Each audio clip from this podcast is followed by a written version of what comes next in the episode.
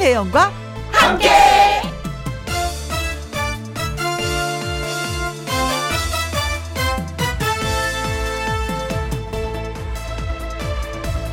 오늘의 제목 목적은 저절로 생겨요.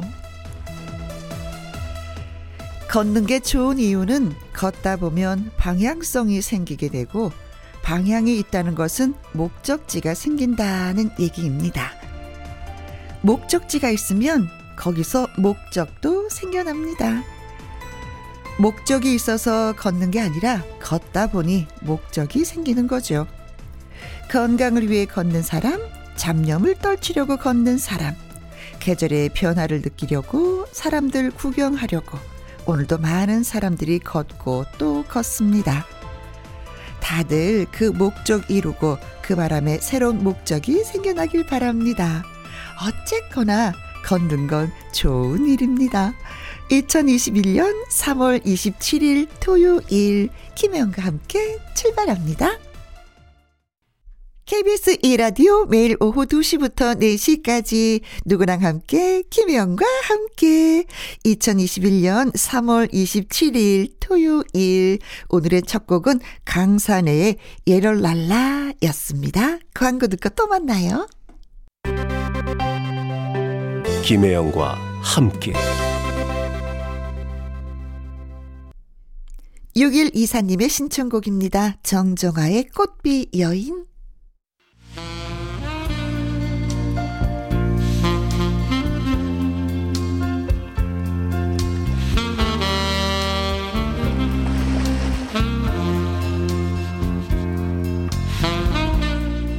여러분이 보내주신 귀한 사연 저와 토요일의 사연남이 더 멋지게 실감나게 전해드립니다. 김혜영과 함께 사연 창고 오픈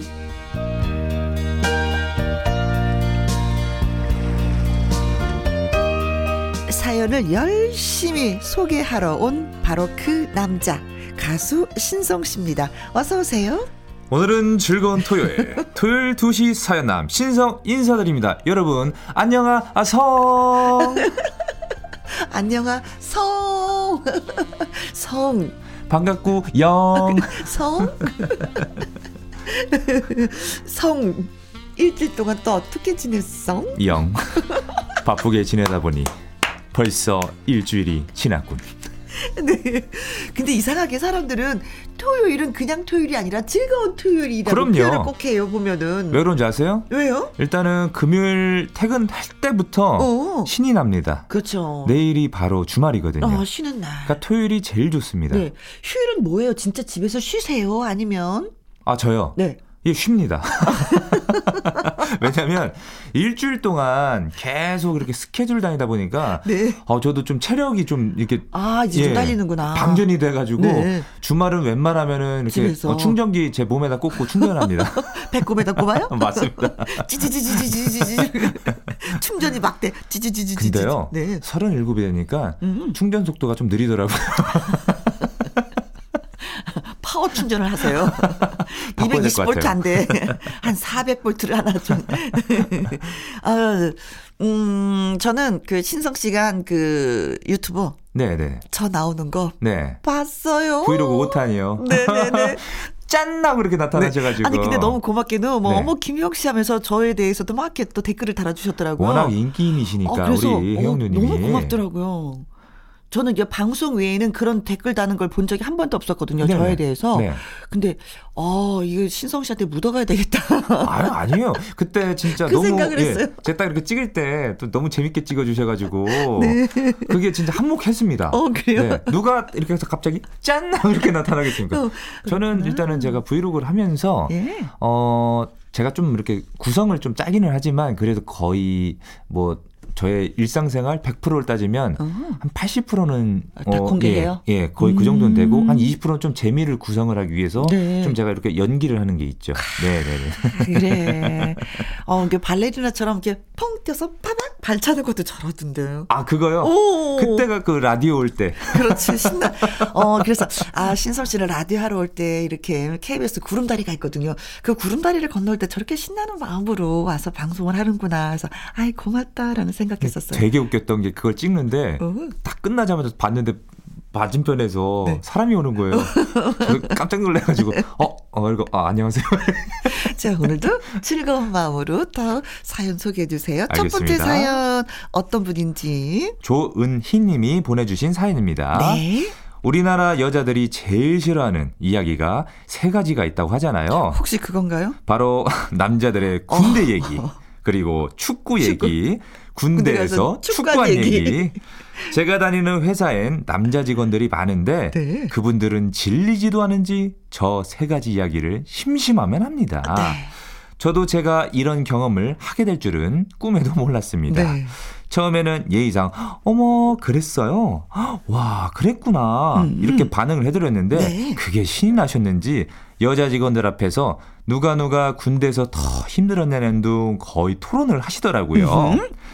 최전방이 아니면 그게 군대야?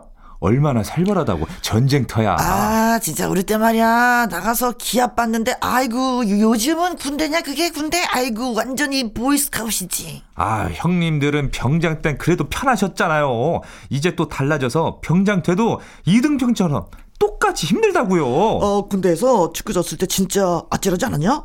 야, 숨소리 딴다고 완전히 나 죽었네. 침묵하고 걸어갔지. 군대 후임 애가 공 차다가 바지가 벗겨져서 얼마나 웃겼는지 지금도 눈물이 나네요.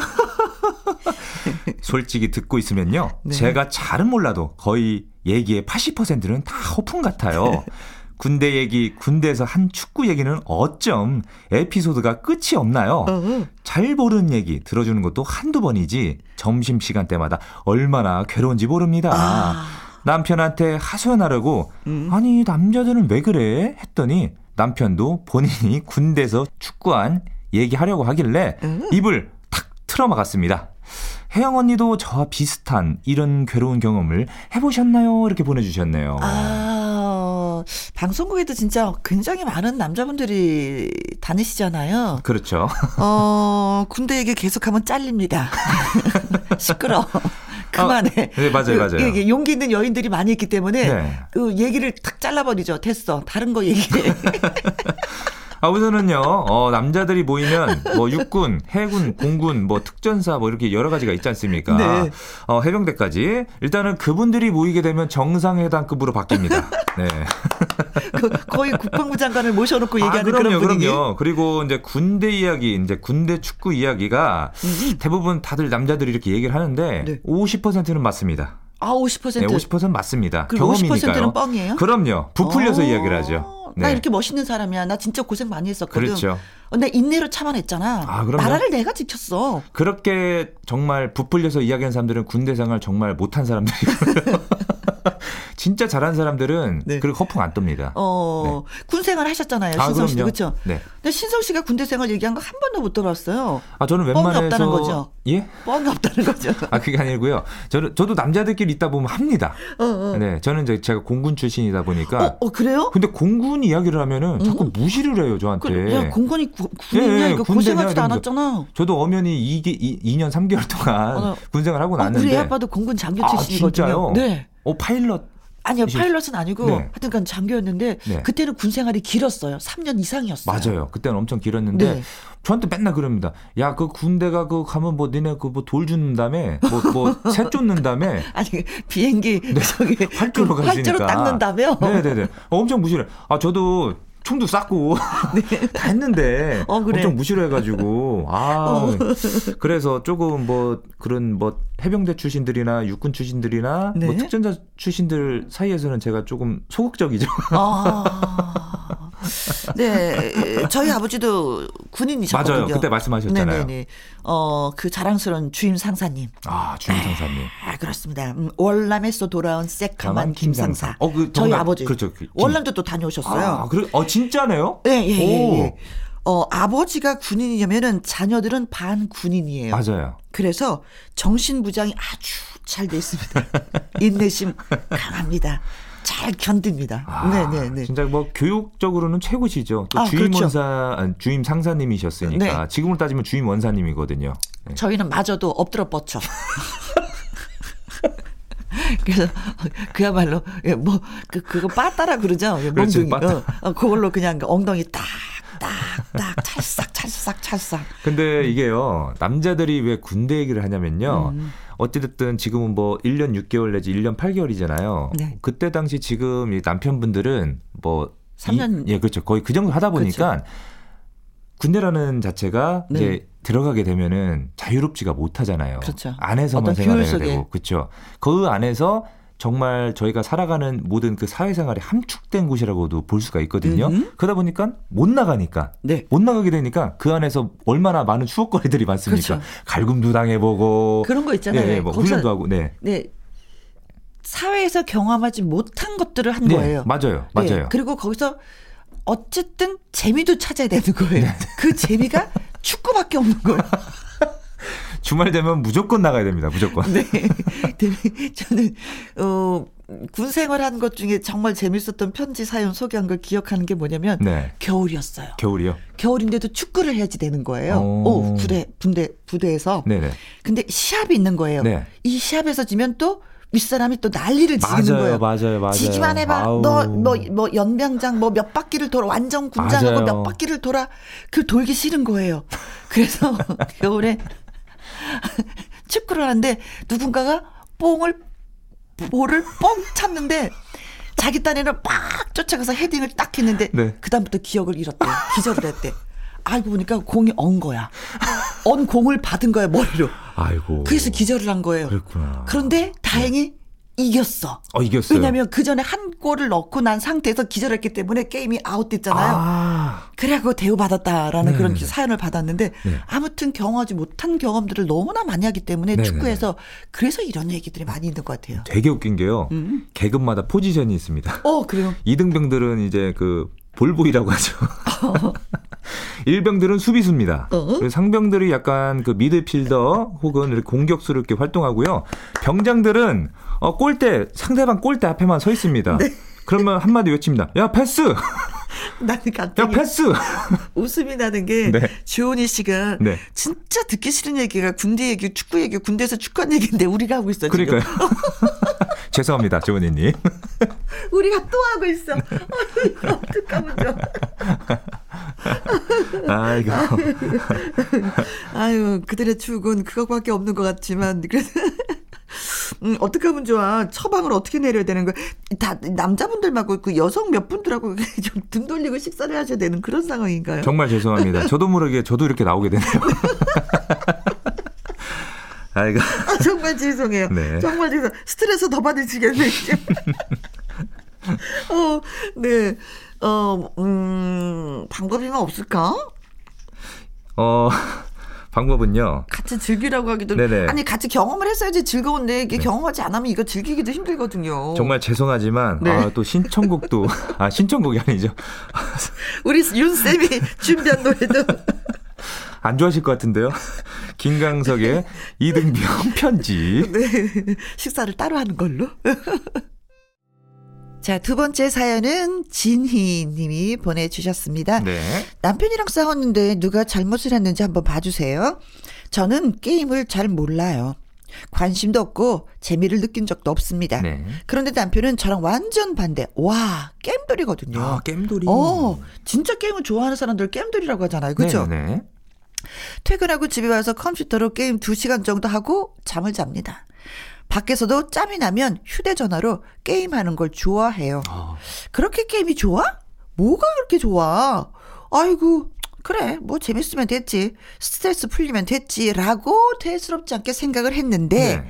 근데 글쎄 이 인간이 게임에 돈, 머니, 현금을 지불하면서 하고 있다는 걸 얼마 전에 제가 알게 됐습니다. 차로 경주하는 게임인데요. 게임에서 몰고 다니는 차 한 대가 10만 원이라는 거예요. 차한 그걸 대가요? 산거 있죠. 와. 자기도 찔리는 게 있으니까 여태 저한테 비밀로 했을 거면서 제가 노발대발하니까 남편이 오히려 당당하게 나오는 겁니다. 어떻게요? 아니 10만 원이 네 집에 이름도 아니고 한 번만 더 그래봐지 휴대전화 팔아치우던지 아니면 컴퓨터 팔아치운다 알았지? 협박을 했더니 자기는 자유가 있고 잔소리를 하지 말라는 거예요. 게임하면서 그 정도 돈은 다들 쓴다나 어쨌다나. 제가 몰라서 그렇지 현금 결제 분명 이번이 처음이 아닐 거예요. 엇나가는 사춘기 청소년도 아니고 이 철부지 신랑을 어쩌면 좋죠 음, 하셨습니다. 저도 아. 사실은 게임에 대해서 잘 몰라서 애 아빠도 게임을 안 하고 저도 안 해서. 네네네. 음. 저 같은 경우는 게임을 좋아하긴 하는데요. 네. 어, 깊게 빠지지는 않아요. 아. 잠깐 재미만 보고 저는 아, 빠져나오거든요. 이게 중요한 거야. 네. 이게 중요한 거야. 근데 제가 봤을 때는 네. 차로 경주하는 게임이라고 했잖아요. 네. 어, 제가 했던 게임 같습니다. 어, 어, 그래요? 카트 땡땡땡이라고. 오, 차를 막 돈을 주고 사는 거예요. 어, 그게 그 경주를 하면은 일단 기본적으로 주는 차가 있어요. 음. 있는데 그거는 약간 어, 부실하겠지. 그렇죠. 부실합니다. 그래서 열심히 경주를 해서 이기다 보면은 그 거기 그 게임상 안에 생기는 그 돈이 생겨요. 네. 예, 뭐 골드가 생기는데 아. 게임에서 이제 100점을 받으면 거기에 이제 부상으로 뭐가 주는구나. 돈이 이제 이제 그쵸, 상금으로 이제 그렇죠. 이렇게 되는데 그걸 차근차근히 모아서 그 골드를 사게 되면은 어 그냥 뭐 지금 현실 차로 따지면 네. 어뭐 소형차 수준. 어, 어, 어, 어, 어. 근데 이분 이 그 남편분이 답답한 사신 차가 거지. 10만 원짜리를 산거 업그레이드를 확 해버리는 거죠. 돈으로. 슈퍼카 수준이죠. 어, 네. 달릴만 하죠. 네, 그렇죠. 아, 게임하다 보면 사긴 사겠다, 그거. 그래서 제가 봤을 때는 남편분이 좀 승부욕도 있으신 것 같아요. 남한테 지는 걸 싫어하시기 네. 때문에 분명 히 그래서 현질하는 거거든요. 음흠. 이거를. 그래서 저도 게임을 하다가 아 나도 한번 돈 주고 살까 이렇게 고민했는데 네. 저는 진짜 게임에 어, 돈을 투자하는 거 저는 굉장히 아까워하는 제가 음, 1인이거든요. 음, 음, 음, 음. 그래서 저는 어떻게든 뭐 열심히 모아서 이렇게 사긴 하는데 네.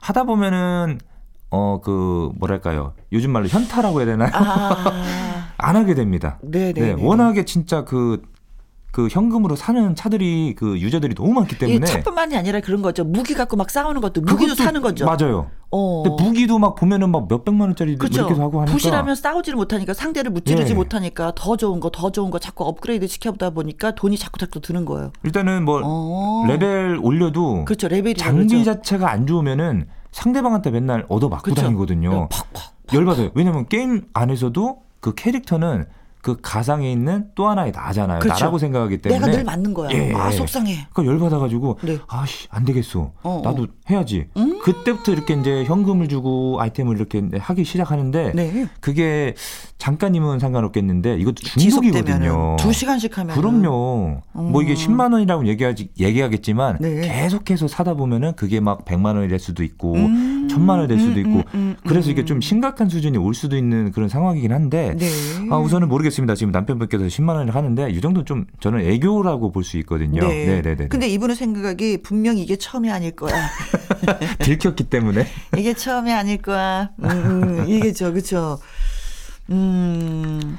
근데 거기에서 게임을 하면서 이기면 자신감이 생기는 거고 네. 기분이 상쾌해지고 좋고 스트레스가 막 날아간다 그랬잖아요. 네네. 이걸 다른 데로 옮길 수 있게끔 아내 되시는 분이 좀 이렇게 음식으로 아니면 당신은 최고야 이걸로도 안 되나? 아니면 현실 차를 좀 좋은 걸 사주시는 것도 어, 그게 더 비싸겠네요.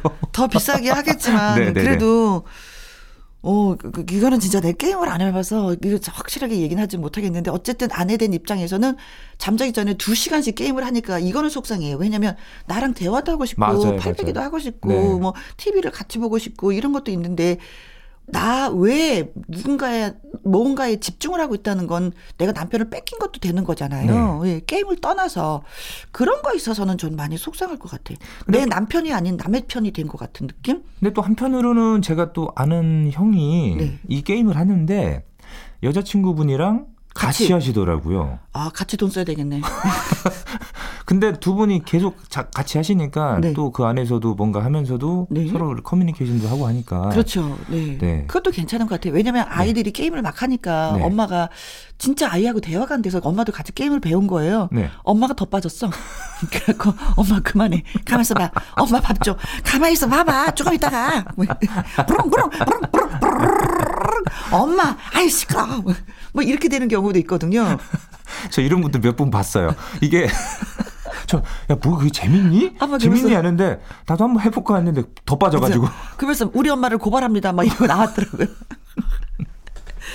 근데 뭐, 음, 10만 원으로 즐길 수 있다면 네. 그거는 괜찮다고 생각해요. 무얼 해도 10만 원 이상은 들거든요. 네. 무엇을 해도 그렇잖아요. 예. 음, 방법은 진희 씨가 같이 한번, 네. 다른 사람하고 시합하지 않고 남편하고 같이 시합하면은 그렇게 좋은 거 사지 않아도 되잖아요, 차를. 대신에 계속 이기시면 안 돼요. 네, 남편이 남편이 가끔 져주면서. 또 삽니다. 더 좋은 차로 삽니다.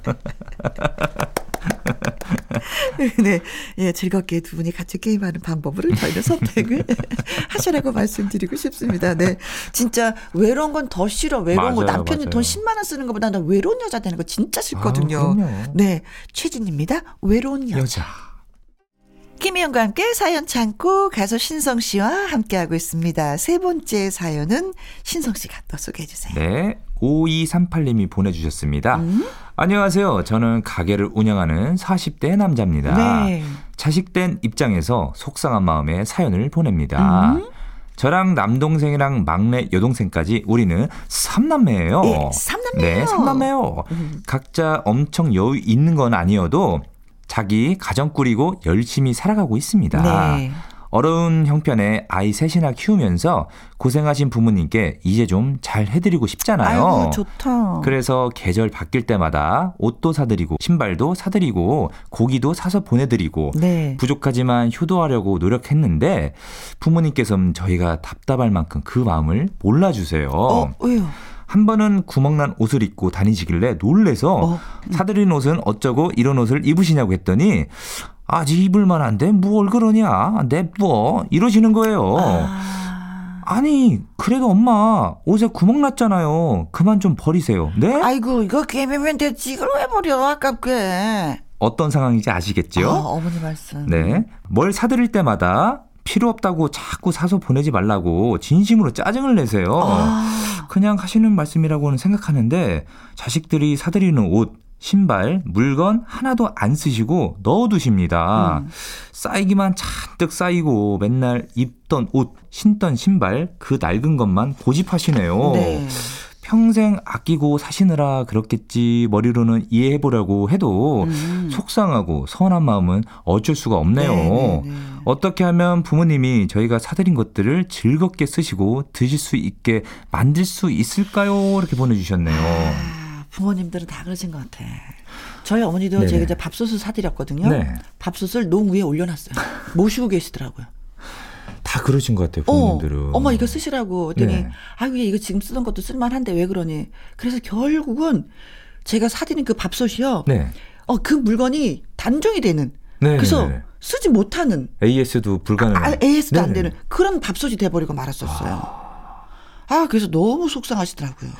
일단 저희 집도 보면은 음. 저희 어머니가 명절 때만 쓰는 그큰 팬이 있어요. 어, 그게 프라이팬. 제가 네네네 제가 언제더라 초등학교 때인가 그때 사신 걸로 알고 있는데 그게 아직도 명절 때 쓰고 계세요. 어. 명절 때만 쓰시니까요. 그러니까 저희 어머니도 아버지도 그렇고 어머니도 그렇고 물건을 한번 사시면은 굉장히 음. 오래 쓰세요. 네. 아니 근데 결국은 지금 쓰고 계신 게 낡았기 때문에 네. 우리가 사드리는 건데 네네네. 그 사드린 걸 농에 위에 올려놓은 거니까 그게 네. 이제는 저는 좀 답답하고 그쵸, 속상하고, 속상하고. 마음 아픈 거죠. 이 사연 주신 분처럼. 좀 이렇게 써줘야 내가 근데 놀러 갔을 때도 어, 기분이 좋은 어, 거죠. 어, 기분 엄마 이거. 내가 산 거네. 엄마 이거 쓰고 계시네. 잘 쓰세요. 네네. 어머 기분 좋아. 이게 되는 건데 부모님은 아끼는 거야 그것도.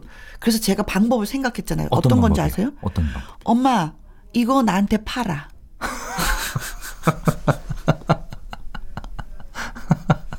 이거 팔아.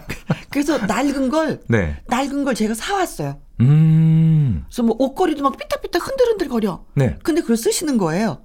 엄마 그 전에도 내가 이게 필요했었어 이렇게 사왔어요. 옷걸이를요. 어 네. 행거 같은 거 있잖아요. 네네네. 그런 거 나가서 제가 낡은 걸 사와요. 네. 그리고 버려. 아 낡은 걸 버리고, 버리고 새로운 거를 이렇게 근데 다시 놔두시고. 네. 방법이 그거밖에 없었어요. 아, 근데 또 우리 어머니는 또 네. 좋아하시더라고 또 파니까. 그러니 아니 그래 이게 네가 네가 이거 필요한 거니 아이 몰랐다. 그냥 거저 가라. 아니 엄마 내가 살게. 그리고 물건을 버리고 음. 새로 사다 드리고. 방법이 어쩔 수가 없어요. 나중에 저도 그거 그걸 쓰세요. 예, 나중에 저도 그거 한번 써먹어야 될 것 같아요. 네. 네네네. 그리고 엄마의 낡은 옷 몇 개 이렇게 막 접어서 네. 엄마 나 이거 필요해. 놔줘. 그리고 돈을 얼마 떡 드리고. 어. 그럼 엄- 제가 이제 사다 드린 옷을 입으시는데 네. 그 자녀는 계속 계속 신으세요. 아, 그러시구나. 저희 부모님도 이제 제가 방송 나갈 때마다 음. 아침마당 때 저 도전 꾸미 무대 나갈 때 네네네. 저희 어머니 계속 옷 이렇게 바뀌셨잖아요. 그렇죠. 네. 그게 제가 상금 받았을 때 어머니 아버지 이렇게 옷을 사드린 거예요. 네. 그러니까 그거를 평소에 입으시는 게 아니고 모셔두죠. 예, 어디 갈 때만 입으세요. 음, 음, 그러니까 음. 평소에는 어머님이 이제 외출복이 예, 돼버린 거야. 가, 그러니까 가장 편안한 옷을 항상 입고, 그러니까 보면은 매번 좀 비슷한 옷만 입고 다니시니까 음. 아버지도 그렇고 어머니도 그렇고, 그래서 음. 좀 옷을 사드리고 싶어도 네. 사주시면 그또 이제 옷장 속에 이제 보관을 하시니까 음, 어디 음, 나가실 때만 이렇게 입으셔가지고 음, 음, 음. 제가 얘기 아니 왜 사진 이렇게 안 입고 다니냐 그렇지, 그렇지. 좀 속상하긴 해요 네. 자식된 입장으로서 네. 그런 모습을 보면요 네. 음, 그래서 만약에 옷을 하나 사가면 구멍난 옷은 엄마 이거 이제 나랑 바꿔. 그래서 구멍 난 옷은 갖고 오고 네네. 새 옷은 어머니 드리고. 아 진짜 예. 현, 현명한 답을 이렇게 주시네요 근데 우리 혜영 님께서 어머, 어머님은 진심으로 이런 거 사오지 말라고 짜증을 내신다고 하셨잖아요. 이럴 때는 효도하고 싶으면 그냥 현찰을 드리는 맞아요 게 그게 최고입니다 그더 진짜 최고인 최고입니다 것 같아요. 근데 그게 현금 드려도 쓰시는 게 아니고 고이고 이렇게 또 모아두셨다가 명절 때 되면은 또 어. 손자 손녀한테 그렇지. 또 이렇게 또 예 그래도 용돈 든든한. 게 있어요. 내가 돈을 갖고 있다면 맞아요. 든든한 맞아요. 마음에 든든한 또 하나의 아들이 있는 그런 든든함이 있으니까 그럼요 어 드시는 거는 뭐 사드리는 건 너무 좋은데 옷 같은 거 사오지 마라 그랬을 때 사가셨으면 구멍난 옷하고 바꾸고 그래도 그것도 싫다 그러시면은 용돈을. 현금을 네. 예, 용돈을 조금 더 드리는 게 얼마나 어떨까. 두둑하게 드리냐에 따라 음. 아버님 어머니께서 동네 돌아다니실 때 어깨가 펴지고 접혀집니다. 그렇습니다. 그래서 저는 우리 딸이 저 뭐 해주잖아요. 네. 그럼 막 써요. 용돈 주잖아요. 그럼 써요. 아 얼마나 그럼 딸이 좋아요. 또 좋아해요. 그럼 또 줘요. 그럼 또 써요. 신성의 노래 듣습니다. 사랑의 금메달. 이번에 만나볼 사연은 백경희 님이 보내주셨습니다. 아이 때문에 고민이 돼서 사연을 보냅니다. 어떤 사연이죠? 다른 애들은 엄마 아빠가 다 해주던데 나만 못해. 다른 애들은 다 있는데 나만 없어. 음.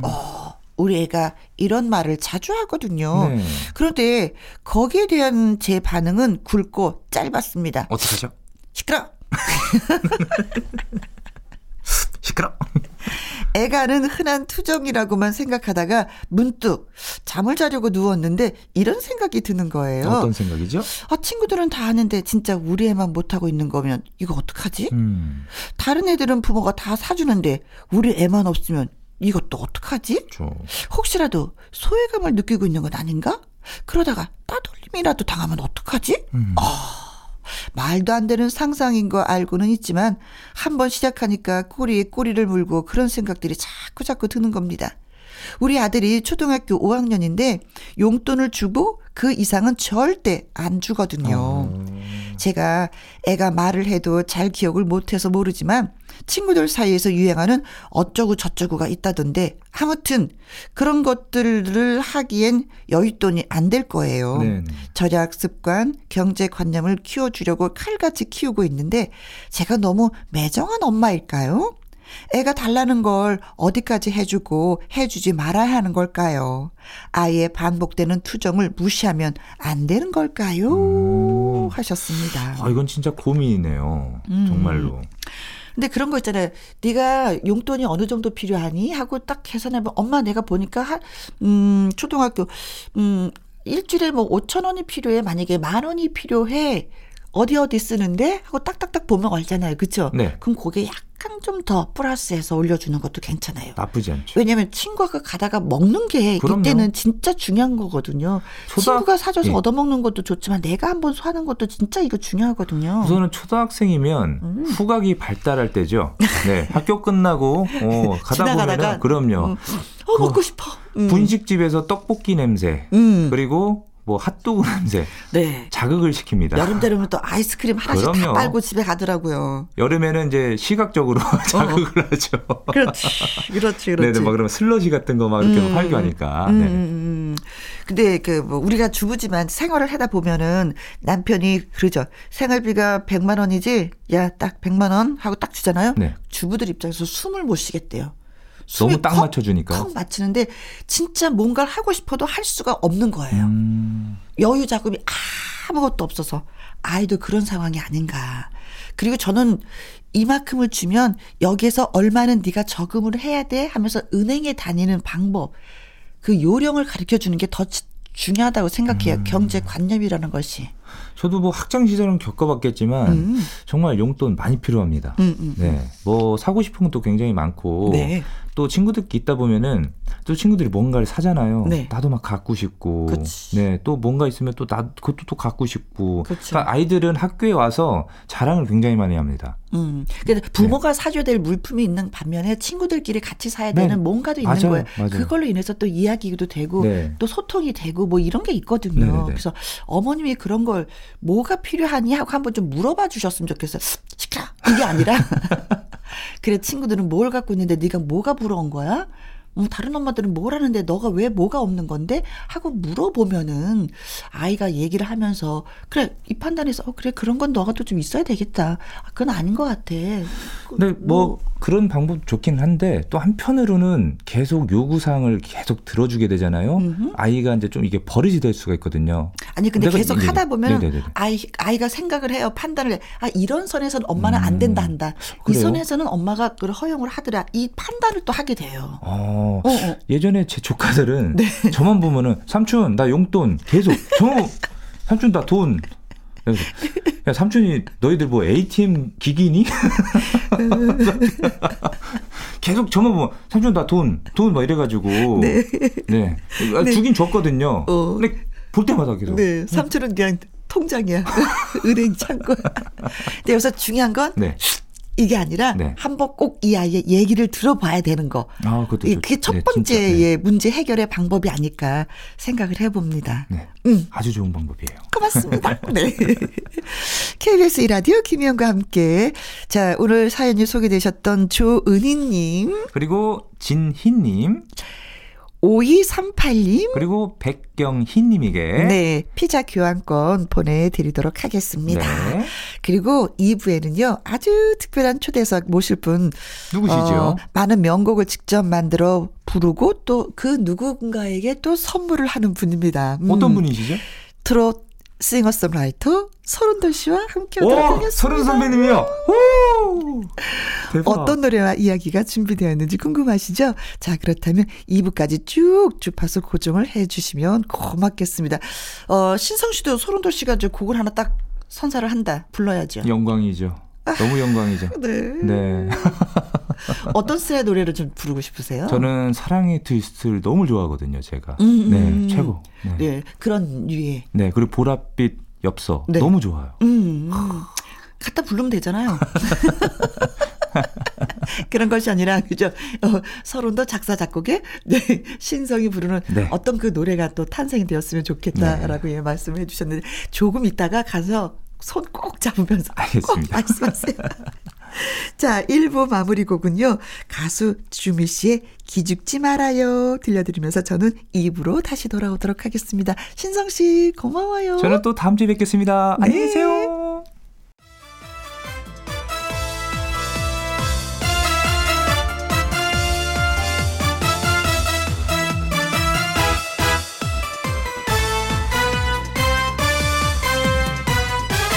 김혜영과 함께.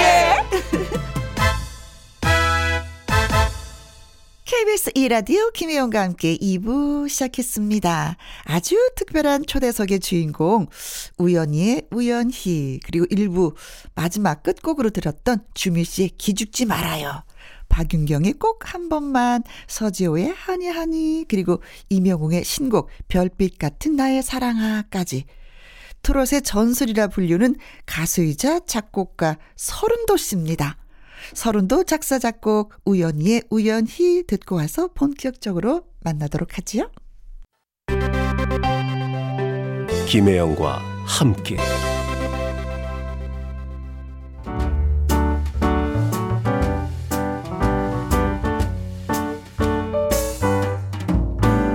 김희영과 함께해서 드리는 선물입니다. 이태리 명품 구두 바이네르에서 구두 교환권, 발효 건강 전문 기업 이든 네이처에서 발효 홍삼 세트, 오직 생녹용 유풍열 건강에서 참진 녹용즙, 프랑스 에스테틱 화장품 뷰티메디에서 아이크림 교환권, MSM 전문 회사 미스 미네랄에서 이봉주 마라톤 유황 크림, 대한민국 1등 건강기능식품 에버콜라겐에서 에버콜라겐 인앤업 플러스 마스크 전문 MSK 인더스트리에서 휴클린 KF94 마스크. 더 편한 박스 분리수거 파운틴에서 분리수거 도구. 퍼거슨이 만든 건강생활 브랜드 일상닥터에서 오메가 EPA 주식회사 비엔에서 정직하고 건강한 리얼 참 눈이. 일동 코스메틱 브랜드 퍼스트랩에서 미백주름 기능성 프로바이오틱 세럼 상쾌한 아침 전략 페이펄에서 세계 선택 RU21 20년 전통기업 예인수산에서 해물 그대로 팩. 온 가족 세제 컨센서스에서 세탁 세제와 섬유 유연제. 튼튼한 모발의 비법 모두 유래서 한방 샴푸. 바이오 기술로 만든 화장품 소노스킨에서 초음파 홈케어 세트 하림 이 닭에서 100% 쌀과 물로만 지은 하림 순수한 밥. 한 접시 행복 일곱 별 간장 게장에서 게장 세트. 주식회사 한빛 코리아에서 아이래쉬 매직 톨 래쉬. 그리고 여러분이 문자로 받으실 커피, 치킨, 피자, 교환권 등등의 선물도 보내드립니다.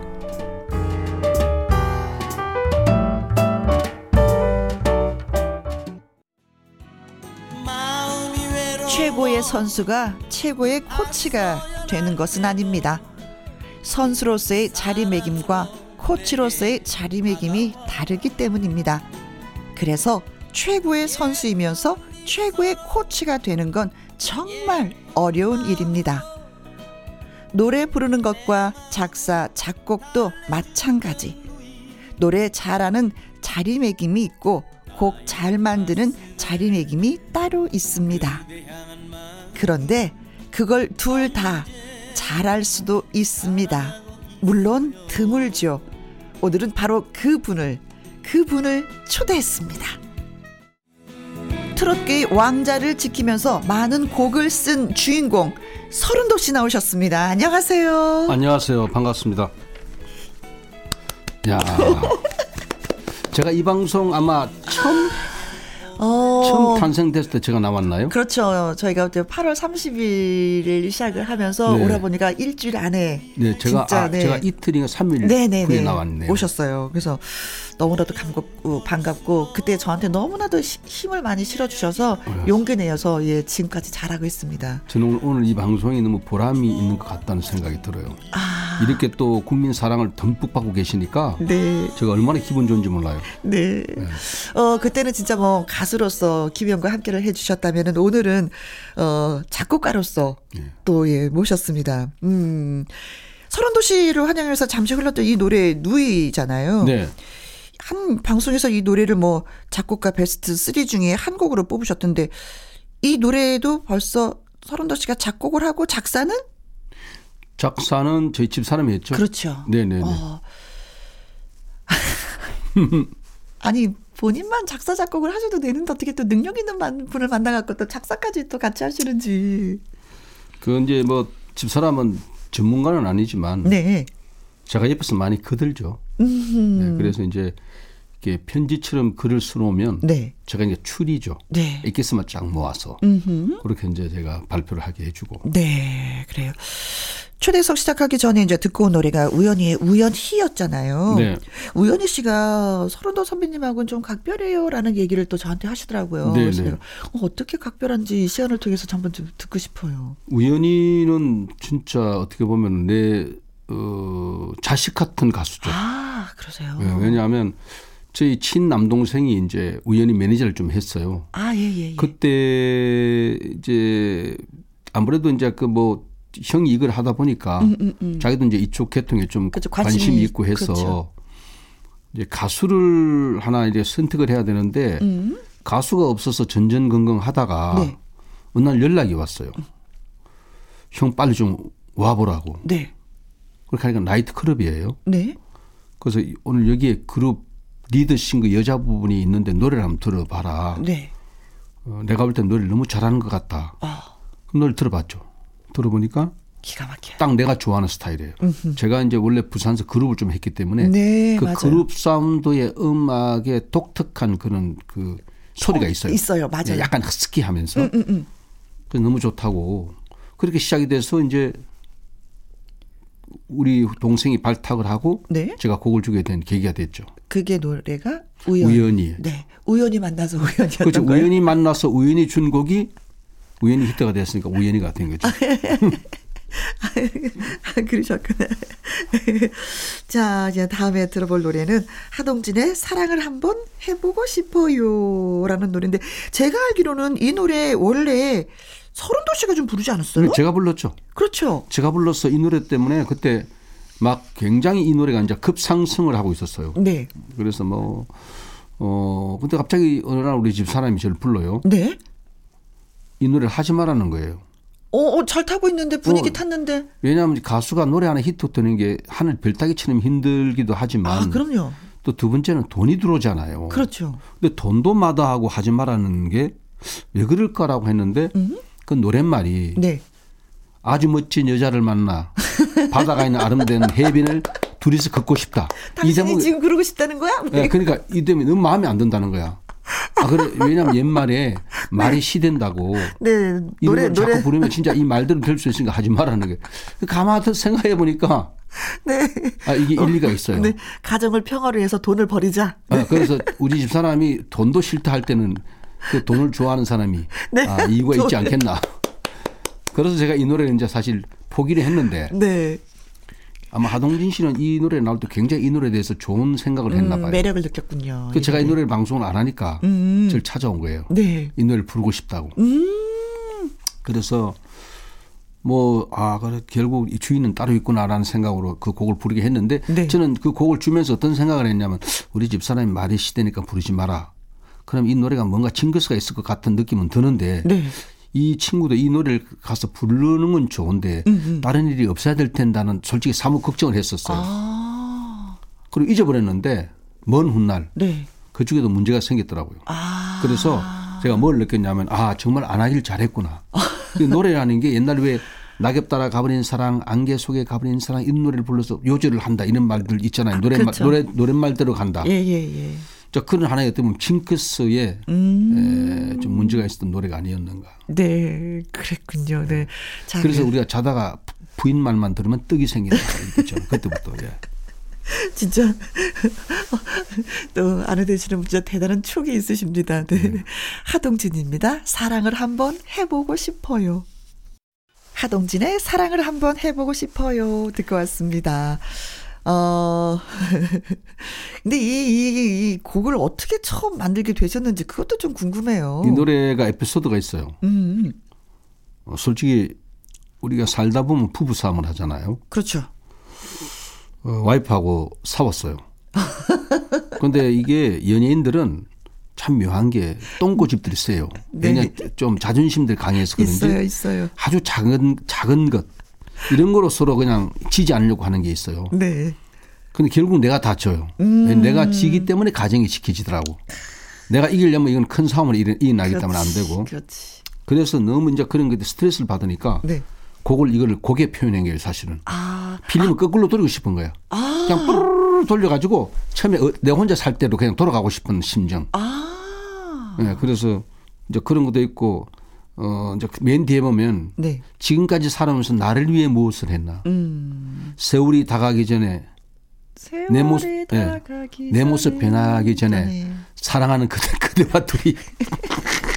그러니까 이 어떻게 보면 그 사람들이 왜 그 사실 표현하지 못한 마음 속에 네, 그걸 노래로. 네, 노래로 표현. 그래서 에이씨 하면서. 어, 아유 그냥 하, 막 그냥 떠나고 싶고 막 다 정리하고 싶고 이런 왜 생각이 있잖아요. 네. 사실 그래서 이 노래가 만들어진 건 사실이에요. 근데 그거를 우리 마누라가 그때 그 촉으로 알아내는지. 아. 야, 그래도 서른 도시니까 그렇게 속상한 걸 이렇게 노래로 승화를 시키지 예. 다른 사람 같은 경우 한번 밥상이 날아가든지 애하고 집을 나가든지 했을 그 텐데 그게 사실 기술이 멋지십니다. 그게 기술이에요. 네, 그러게요. 네, 기술. 네. 음, 많은 사람들한테 뭐 이 노래를 선사했지만 그래도 처음 만들었던 곡을 아, 나 이 가수한테 줘야지 하면서 했던 그 기억은 있으세요? 내가 처음으로 만들었던 곡을 네, 그게 있어요. 어, 어떤 분한테? 문희옥이라는 가수가 아주 오래 아주 오래 전에 불렀는데 아, 학생 때요. 예, 해변의 첫사랑이라는 노래가 있어요. 굉장히 네. 오래된. 어떻게 보면 내 작곡 아마 두 번째 곡인가 그럴 겁니다. 아, 아, 아, 아, 아, 아, 그래요. 네. 어떻게 해서 또 그 노래를 주게 어, 됐는지. 집사람하고 이제 데이트할 때인데 네. 저는 우리 집사람이 어떻게 보면 제 곡의 대상의 모델이에요. 아, 가, 그 가, 가사나 뭐 곡이 그막 네, 나를 만든 어떤 옹달샘 같은 역할을 해주시는 거군요. 그렇죠. 집사람이 나를 스트레스 받게 하면 아까 사랑을 한번 해보고 싶어 같은 노래가 나오고 네. 또 집사람 나를 이렇게 행복하게 하면 네. 또 좋은 노래가 나오고 그래요. 근데 이 노래는 집사람하고 데이트 할 텐데 해운대 백사장을 이렇게 둘이 걸었어요. 해운대가 제 고향이잖아요. 그렇죠. 그래 이제 그 제 제 고향에 가서 이제 저에 대해서 어떻게 살았는지 또 우리 부모는 어땠는지 이런 걸 아리, 이제 아리켜 주고 싶어서 데려갔어요. 어, 네. 그래 이제 우리 옛날 살던 집 뭐 우리 다 구경시켜 주고 그러니까 나의 역사를 내가 그렇죠, 살아온 그렇죠. 역사를 한번 느끼고 어, 왜냐하면- 나는 이런 사람이다라는 걸 보여주시는 거예요. 예, 뭐 대단한 건 아니지만 어쨌든 남편이 어떻게 살았고 음, 어디. 출생을 알아야 되니까. 그렇죠. 그래서 이제 그, 그러고 해운대 백사장 어릴 적 이제 내가 여기서 모래채 들고 동전 많이 주웠다고 음, 이제 이러면서 쭉 걸어가는데 갑자기 내 손을 딱 잡더니 노래말이 떠올랐구나. 아니 앞, 나 혼자 어. 이 해운대 바다를 거닐 일은 없겠죠. 오 갑자기 머리끼리 바짝 서는 거예요. 근데 그 대목이 또 우리 이 저 작품자들 그러니까 이 저- 음악을 하는 사람 귀에는 그냥 지나갈 일이 없잖아요. 그렇죠. 딱 들어오는 거예요. 아 입력해야죠. 어, 그래서 야 맞다. 그 이거를 진짜로 만약 이 사람이 혼자서 음. 나하고 헤어져서 해민을 그릴 때 어떤 심정이겠는가 그걸 가사를 만든 거예요. 한으로 이 노래. 네, 네. 절대 변치 말자고 요, 요 대목 네. 서로가 다짐- 했던 그 추억이 엊그제 같은데 아 가끔은 서른도 씨는 부부싸움도 하셔야 될 것 같고 네, 네. 예축을 떠올리면서 얘기도 하셔야 되겠고 바닷가도 걸어야 되고 다양한 걸 해보셔야 되겠네요. 근데 사실은 우리 지금 많은 작품자 선생님들이 계시지만 이제 음. 저희가 이야기를 들어보면 작사를 하기 위해서 험난한 고생을 사서 하시는 분도 있고 음. 그렇지. 또 작곡을 하기 위해서 힘든 그런 어떤 자기 나름대로 음악 세계를 꾸미는 사람도 있고 그래서 네. 음. 우리는 이렇게 삶 자체가 그냥 스쳐가질 않고 네. 그걸 다 곡으로 성화시키는 시키는 거예요. 네 네네. 예, 그러니까 굉장히 우리 모든 노래는 삶 속에 다 있는 거예요. 그렇죠. 네, 네. 내가 다 경험했었던. 네, 네, 네. 자, 이번에 들어볼 노래는 박윤경의 꼭 한 번만입니다. 음. 박윤경 씨가 곡을 부탁했었다고요. 네, 네. 박, 박윤경 씨가 내가 박윤경 씨를 좋아했던 이유는 그 처음에 불렀던 노래가 그 임종수 선생님 곡인데 굉장히 좋았었어요. 네. 그 고음도 시원시원하게 뽑고 그래서 그때 마음에 들, 들, 들어 했던 가수이긴 한데 한날 방송에 가요 무대인가 때 방송을 할 때저 네. 선배님 곡 하나만 주세요 아. 그래요. 근데 어, 그 그때 말하는 그 모습이 음, 야, 너무 그렇구나. 와닿더라고. 아. 아, 참, 진, 진심을 갖고 이야기를 하구나라는 생각이 들어서, 뭐 잘, 그때 뭐잘 쓰는 곡은 아니지만, 음. 네. 그래, 한번 만들어 보자 해서 준 곡이에요. 네, 그래요. 그래서 들어보도록 하겠습니다. 서른도 작사 작곡 박윤경의 꼭 한 번만.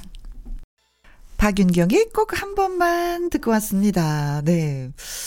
어떤 목소리, 어떤 톤을, 예, 어떤 가수의 목소리 톤을 좋아하시는지 이제 알겠어요. 알겠죠. 네, 예, 예. 음. 근데 이제 박윤경 씨 같은 경우는 그 빠른 곡이 없다 보니까 특히 행사 같은 거 할때 음, 아. 많이 힘들어 하더라고요. 네, 그렇죠. 그래서 아무래도 가수는 이 행사가 어쨌든 주 수입이기도 하지만 다양한 노래 종류가 있어야죠. 네네. 그리고 또 그 행사를 할 수 있는 노래가 필요할 것 같아서 음. 이게 신명 나는 노래를 해줬더만 그걸 많이 부르더라고 행사장에서. 네. 좋으셨겠다. 이거 선배님이 또. 한 10%는 받아야 되는데 수입. 그냥 주셨군요. 안 줘요. 아, 저는 그리고 또 저는, 그, 서조 씨. 네. 이, 이 노래를 또 이제 들어봐야 되는데, 한 방송사에서 가수 서조 씨가 서른도 씨의 그 성대모사를 하면서 이 곡을 10원도 받지 않고 그냥 만들어 주셨다고. 네 네. 너무 고마운 선배예요. 막 하면서 표현을 했더라고요. 제가 그때 기억나는 게 이게 사실은 제가 듀엣 곡으로 만들었었어요. 처음에는. 이 한이 한이가요. 네, 이게 어. 듀엣 화음을 넣고 이렇게 같이 부르면 더 좋았을 텐데. 근데 그때 이제 그 즈음에 그 서지호 후배가 네. 그 이제 이렇게 오빠 나는 곡 하나 안 줘? 라고 할 때예요. 네. 그래서 아 그러면 이 노래를 한번 시켜볼까? 네. 라고 해서 이제 전화를 했죠.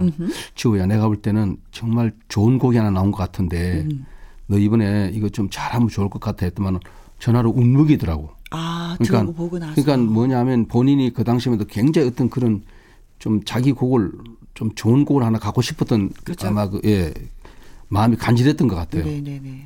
그래서 이 곡을 줬는데 다행히 소화가 잘 됐는데 뭐 그렇게 생각보다 대히트는 안 됐지만 네. 그래도 뭐 사람들한테 많이 알려지긴 했죠. 네. 제가 미스트롯을 보면서, 음, 요번에 그, 이 노래를 부른 가수들이 있었어요. 아, 있었어요? 예, 있었어요. 어. 그 화음을 넣어서 했는데, 네. 너무 노래가. 그러니까 이게 굉장히- 이게 그래 이게 듀엣곡이라고요. 이게 원래 그러니까 이게 뭐 예를 들어 네 명, 다섯, 여섯 명도 부를 수 있는 화문이 아, 화음이 그렇게 불렀어요. 그래 불렀죠. 네. 예, 그게 원래 그렇게 만든 노래예요. 아, 그래서 노래가 굉장히 고급지다라는 느낌을 다시 한번 예, 받았었거든요. 예. 근데 솔로로 하면 아무래도 좀 그런 맛이 좀 덜하죠. 음, 네, 그러셨군요.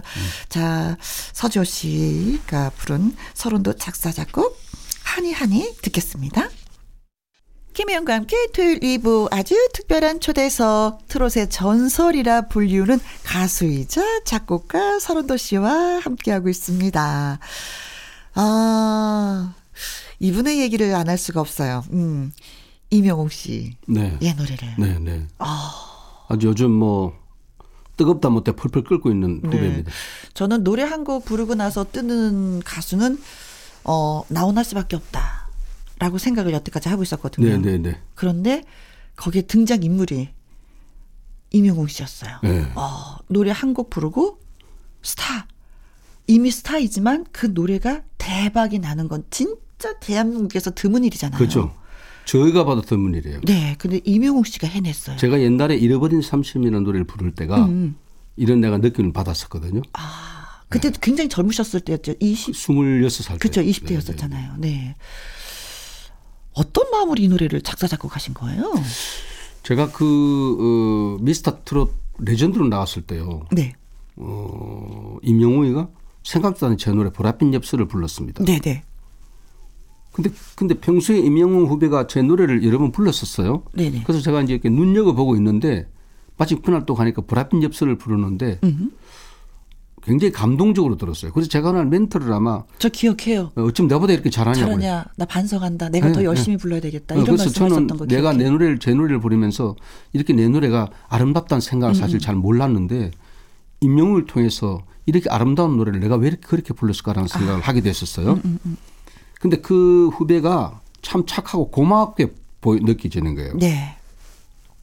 그러다가 이제 봉숭 학당이 들어왔어요. 음. 그래 근데 이 제제 개인 유튜브 방송에 네. 많은 이제 그탑 식스 팬들도 많이 들어왔지만 제가 종합 심사평을 했잖아요. 그래서 그렇죠. 이제 제 유튜브가 많이 알려졌는데 거기서 이제 특히 임영웅 팬분들이 우리 저 임영웅 후배 곡을 하나 꼭 달라는 게 팬들이 아, 팬들이 굉장히 들으셨구나. 그 댓글이 많이 들어왔었어요. 인정을 한다는 거예요. 서른도 씨의 작사 작곡 그 곡을. 네, 그러니까 어이, 좀 나하고 잘. 맞는 것 같다는 느낌 네. 을 받으신 것 같아요. 그래서 제가 이제 그냥 머리에 담아만 두고 있었고 그러다가 곡을 만들게 됐죠. 네. 오랜 시간을 거쳐서 그래서 이제 그 봉숭아 학당이라는 노래를 아 복숭아 학당을 하러 갔는데 거기서 이제 제 노래를 하면 1위를 하면 이 노래를 주겠다는 마음으로 이제 공표를 했어요. 아. 왜냐하면 이거를 게- 내가 임영웅 주고 싶지만 임영웅이가 한다는 보장이 없잖아. 그렇죠. 그죠? 그리고 또 내가 또 자존심 또 있는데 음. 그또 후배 찾아가서 이 노래 해라 소식 난 또 못 하겠고 그렇죠. 저는 그래 본 적은 없어요. 나는 곡을 써서 막 하라 이거보다 어쨌든 본인들이 마음을. 갖고 와야지. 그래 이제 일부러 아, 분명히 임영웅이가 난 대상을 받으리라고 생각을 하고 제가 그때 가요제를 했어요. 그 안에 봉숭학당에서. 어, 재밌었겠다. 어, 그래서 제가 악보를 다 나눠줬어요. 여섯 명에 다 연습하라고. 네. 예. 그랬는데 히트가 뭐냐면 저저저 영타이가 우승을 했어요. 어, 갑자기 머리가 비. 자 이걸 어떻게 하면 저 좋은지 굉장히 고민되잖아요. 그 영타이는 신난 거야 있나 이 노래 할 거라고. 근데 제가 그때 연습을 한 이 노래 연습을 했었어요. 라이브로. 네. 하는데 옆에서 영웅이 영탁이 장민호 셋이서 이 노래를 들었어요. 네. 근데 세 명이 그날 아주 환호가 난리 났었어요. 어, 어, 어, 어. 그러니까 영탁이도 분명히 이 대- 곡에 대한 욕심이 있었겠죠. 그렇죠. 그래서 내가 영탁이를 불렀어요. 영탁아 이거 사실은 미안한데 내가 영웅이 주려고 만들었다. 그러니까 네가 양보를 좀 해라. 정말 미안하다. 그러니까 영탁이가 참 착하더라고요. 어, 아, 네, 그러니까 제가 조금은 아는데 너무 네. 괜찮은 사람. 성격도 좋고 예, 그래서 예. 예, 선배님 알겠습니다. 그래서 영웅이한테 가게 됐어요. 이 곡이 사실은. 아, 영탁이 너무 고맙다, 네, 영탁 네, 씨가. 네. 그래가지고 이제 그랬는데도 이 친구가 이 노래를 안 하고 꽤 오랜 시간을 지났어요. 이명웅 씨가. 네, 그래서 아 이거는 이제 포기하는 갑다 생각을 하고 사실은 제가 부르려고 했어요. 아니, 왜냐 곡이 너무 아까워서 네. 내가 불러야 되겠다. 근데 재미난 건 뭐냐면 제한테 안 오더라고요. 음, 결국 이제 회사에서 전화가 와가지고 네. 그 노래를 하겠다. 빨리 녹음 준비를 해달라. 아, 이 결국은 임영웅한테 가는 거라고 이제 그 임자가 따로 있더라고요. 네.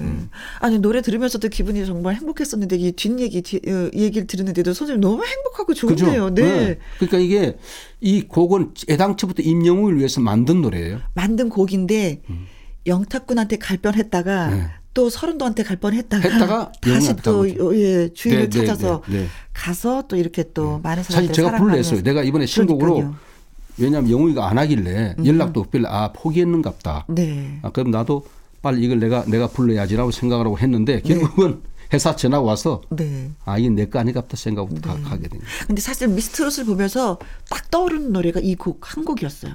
진짜 음. 그 많은 가수들이 노래를 엄청 많이 불렀잖아요. 그런데 이 곡 하나가 딱 저는 기억이 나더라고요. 결선 결선 그 전에 그죠? 예, 예, 예, 저도 예. 그때 그 프로를 보면서 정말 감동받았어요. 음. 저 감이 있어서 톡 보냈잖아요. 네. 오라버니한테 아, 그래요? 밤에. 어 맞아 맞아. 예. 어, 예. 오라버니 이 노래 오라버니가 만드신 거였어요? 어, 대박이에요, 이거. 맞아 맞아. 조짐이 너무 좋아요. 그리고 제가 한번 예, 문자를 보냈었던 기억이 납니다. 자, 그 노래입니다. 음, 아 이런 사연으로 이명웅 씨의 노래가 되었군요. 네, 네. 이명웅의 별빛 같은 나의 사랑아. 이명웅의 신곡 별빛 같은 나의 사랑아. 서른도 작사 작곡이었습니다. 1202님, 7890님, 6292님, 2249님, 안혜정님 등등등등등등등등등. 너무나 듣고 싶다고 많은 분들이 예, 문자 보내주셨는데, 예, 저도 잘 들었습니다. 덕분에. 어, 서른도 씨 같은 경우는 그 이명웅 씨에 대해서 연구를 굉장히 많이 하신 분 같아요. 그 이제 영웅이가 저한테 그래요. 어, 사실 제가 선배님 노래를 많이 불렀습니다. 음, 좀 맞아요. 예, 그리고 선배님 노래가 저하고 잘 맞대요. 음. 그래서 어떻게 보면은 이것도 하나의 어떤 연이 됐지 않았는가 하는 생각이 들어요. 그러니까 네. 그런 어떤 에, 밑바탕에 네. 임영웅이라는 가수의 그 머리에 서른들한 이미지가 있었기 때문에 가능하지 않았던가라는 생각이 들고 네. 제가 얼마나 요즘 이 노래가 핫한 노래냐면 네. 제가 목요일마다 저녁 8시에 운도 좋다 서른도 방송 아, 예, 예, 예. 유튜브를 유튜브 해요. 하시잖아요. 그 지금 저희가 사실 오디션 프로를 하다 시작을 해야 되는데 오디션을 못 하고 있어요. 이 노래 때문에요? 예, 임영웅 특집을 지금 하고 있는데 아 마 이거 유튜브 개인 유튜브 아마 사상 이래 없이 네. 첫 해에 7,300명이 들어왔어요. 아, 세상. 그다음에 두 번째 방송 때 9,700명. 이해가 됩니까 이거?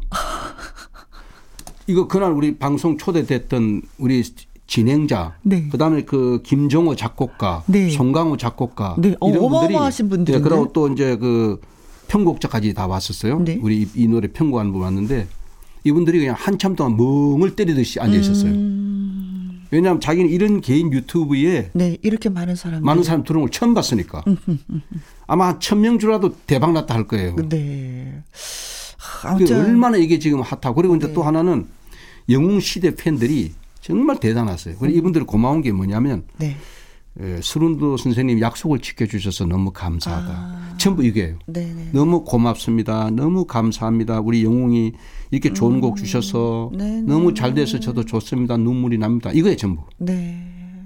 그래서 거기서 뭘 느꼈냐면 야 이게 그 영웅이를 사랑하는 게 그냥 연예인 가수가 그냥 아니라 그냥이 아니에요. 그게 아니에요. 흔들림이 완전히 없는 진성으로. 네. 진짜 이렇게 엄마 같은 마음으로 누나 같은 마음으로 예. 이렇게 정말 따뜻하게 사랑한다는 게 느껴지는 거예요. 그 저도 예전에 댓글을 받았을 때 그런 마음이 느껴졌기 때문에 내가 영웅을 꼭, 꼭 써서 음. 네. 이분들의 그 진짜 이 부탁을 들어드려야 되겠다 내가 생각을 하게 되- 됐을지도 모르죠 사실은. 네. 근데 어떤 인터뷰에서 어 이명웅이라는 후배는 진짜 양파 같은 가수다라고 표현을 하셨어요. 네네네. 어떤 의미로 이 양파라고 표현을 하셨는지. 자, 우리 트로트가요. 네. 사실은 지금은 시대적으로 이제 시대가 많이 변했잖아요. 세계를 지향하는 문화 강국이에요. 네. 그러면 우리 트로트도 이제 변해야 돼요. 우리 트로트가 사실 그동안 부진했던 가장 첫째 이유는 시대를 못 따라갔다는 거죠. 아, 너무 옛날의 어떤 흐름과 거기에 우리가 계속 묻혀서 거지. 어떤 그 어떤 새로운 것을 우리가 보지를 못했다는 거죠. 네네. 그 틀을 어떻게 보면 그 요즘 틀을 젊은 벗어나면 큰일 나는 건 줄 알았었던 그렇죠. 거죠.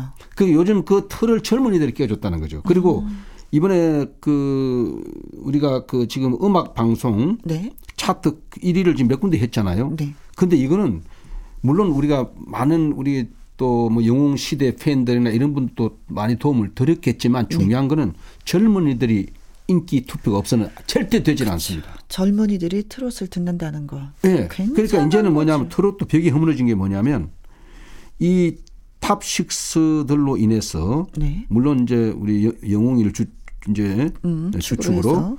이들이 하는 음악을 들어보면 음. 예를 들어 싸이의 챔피언이라는 노래부터 네. 울고 넘는 박달재까지 네. 너무 다양한 그리고 팝송까지 아울러 네. 이렇게 하니까 애들 팬들도 좋아할 수밖에 없잖아요. 그렇죠. 그냥 트롯이 진짜 그야말로 아이들과 네. 어르신들이 다 근데 지금 우리 트로트 하는 남녀노소가 선배들 동료들 보면 되어버렸어요. 그런 노래를 할 수 있냐? 못해요. 그래요. 아무튼 그 가요계의 한 획을 긋고 있는 예, 그리고 또 하나는 분명합니다. 우리 트로트 역사가 여기서 바뀐 거예요. 아이돌 음악 지금 전 세계 1억 뷰막 이런 그 넘나드는 이런 젊은 친구들을 제치고 네. 이 음악 차트 1위를 했다는 거는 네. 트로트 역사를 쓴 거예요. 그래서 저는 제 개인의 영광, 임영웅의 영광이 아니라 나아가서 네. 영웅이가 저한테 문자까지 했었어요. 네. 선배님 이거는 내 개인과 선배님의 영광이 아니라 우리 가요계의 이거는 승리입니다. 이렇게 나한테 문자를 보냈었어요. 음. 고마워요. 음, 그러니까 얼마나 감사한 일이에요. 그래서 우리 선배들이나 동료들은 정말 영웅이를 사랑해 줘야 된다는 생각이 들어요. 네. 그러니까 그런 그 친구의 입지 음. 그런 것들이 사실 어떻게 보면 이 노래를 더 이렇게 네. 시너지를 내는데 큰 역할을 한 거죠. 네, 네, 네, 네. 어, 진짜, 음, 워낙에 이제 많은 무대를 쓰니까 저는 건강했으면 좋겠다. 물론 젊으니까 건강하게 하겠지만 순간순간 에너지를 뺐다 보면 좀 지칠 때가 있잖아요. 그러지 않았으면 좋겠다. 예, 근데 팬의 그 입장에서 그 나이 때는 생각이 들어요. 그 나이 때는요. 네. 우리 아들하고 나이가 똑같아요. 네. 그 나이 때는 돌을 씹어도 괜찮아요. 천만 다행이에요. 만약에 임영웅이가 나이가 많았더라면 우리가 걱정할 되지만 지금 그 나이는 괜찮아요. 막 3일 밤 잠을 안 자도 괜찮아. 저는 또 그 생각이 들더라고요. 네. 지난번에 뭐 코로나 때문에 약간 좀 말, 이런저런 얘기가 있었잖아요. 그때 저는 그런 생각했어요. 아우, 며칠 쉬를 수 있어서 다행이다. 어, 그런 생각을 좀 이렇게 진짜 막 했었거든요. 근데 사실은 나이로 따지면 네. 아버지와 아들 사이인데 어, 옆에 같이 일했으면 왜 그래 어젓한지 어젓한지 모르겠어요. 맞아요. 그러니까 좀 건늙었어. 뭐 그런 면이 있어요. 어, 나이에 비해서. 씨가 말이 많지 않고 네, 듬직하게 듬직하고. 있어서. 네. 어, 참 그런 게 매력이에요. 자, 이번에 들어볼 노래는 김용임 씨를 위해서 맞춘 노래라고요. 이거는 제가 이제 곡을 어떻게 만들다 보니까 네. 그 임영웅 씨, 아, 저, 저, 저 김용임 씨하고 예전에 중국 공연을 한번 간 적이 있는데 아우 생각보다 중국에서 김, 김용임 씨를 많이 좋아하더라고요. 네. 아, 네. 그래서 아 좀 그러면 약간 그런 냄새가 좀 있는 노래를 한번 만들어야 되겠다는 생각을 했지만은 네. 없다가 어느 날 곡을 만드는데 좀 그런 흐름이 나와서 내가 연락을 했죠. 네. 한 불러봐라고. 그래서 이제 김용 씨가 불러서 음악 이제 수록한 노래 밑에 이제 수록한 노래예요. 그래서 아. 한번 여러분 선보여 드리려고 내가 오늘 네. 저희도 이 노래는 음, 처음 듣는 것 같아요. 네. 네. 서른도 작곡, 이수진 작사, 김용임의 사랑이죠. 듣겠습니다. 김용임의 사랑이죠. 듣고 왔습니다. 만드신 곡을 쭉 들으면서 느낀 건데요. 이 가수들에게 곡을 줄 때도 그 사람이 늘 해오던 것이 아니라 다른 분위기의 노래를 주려고 굉장히 많이 노력을 하시는 것 같아요.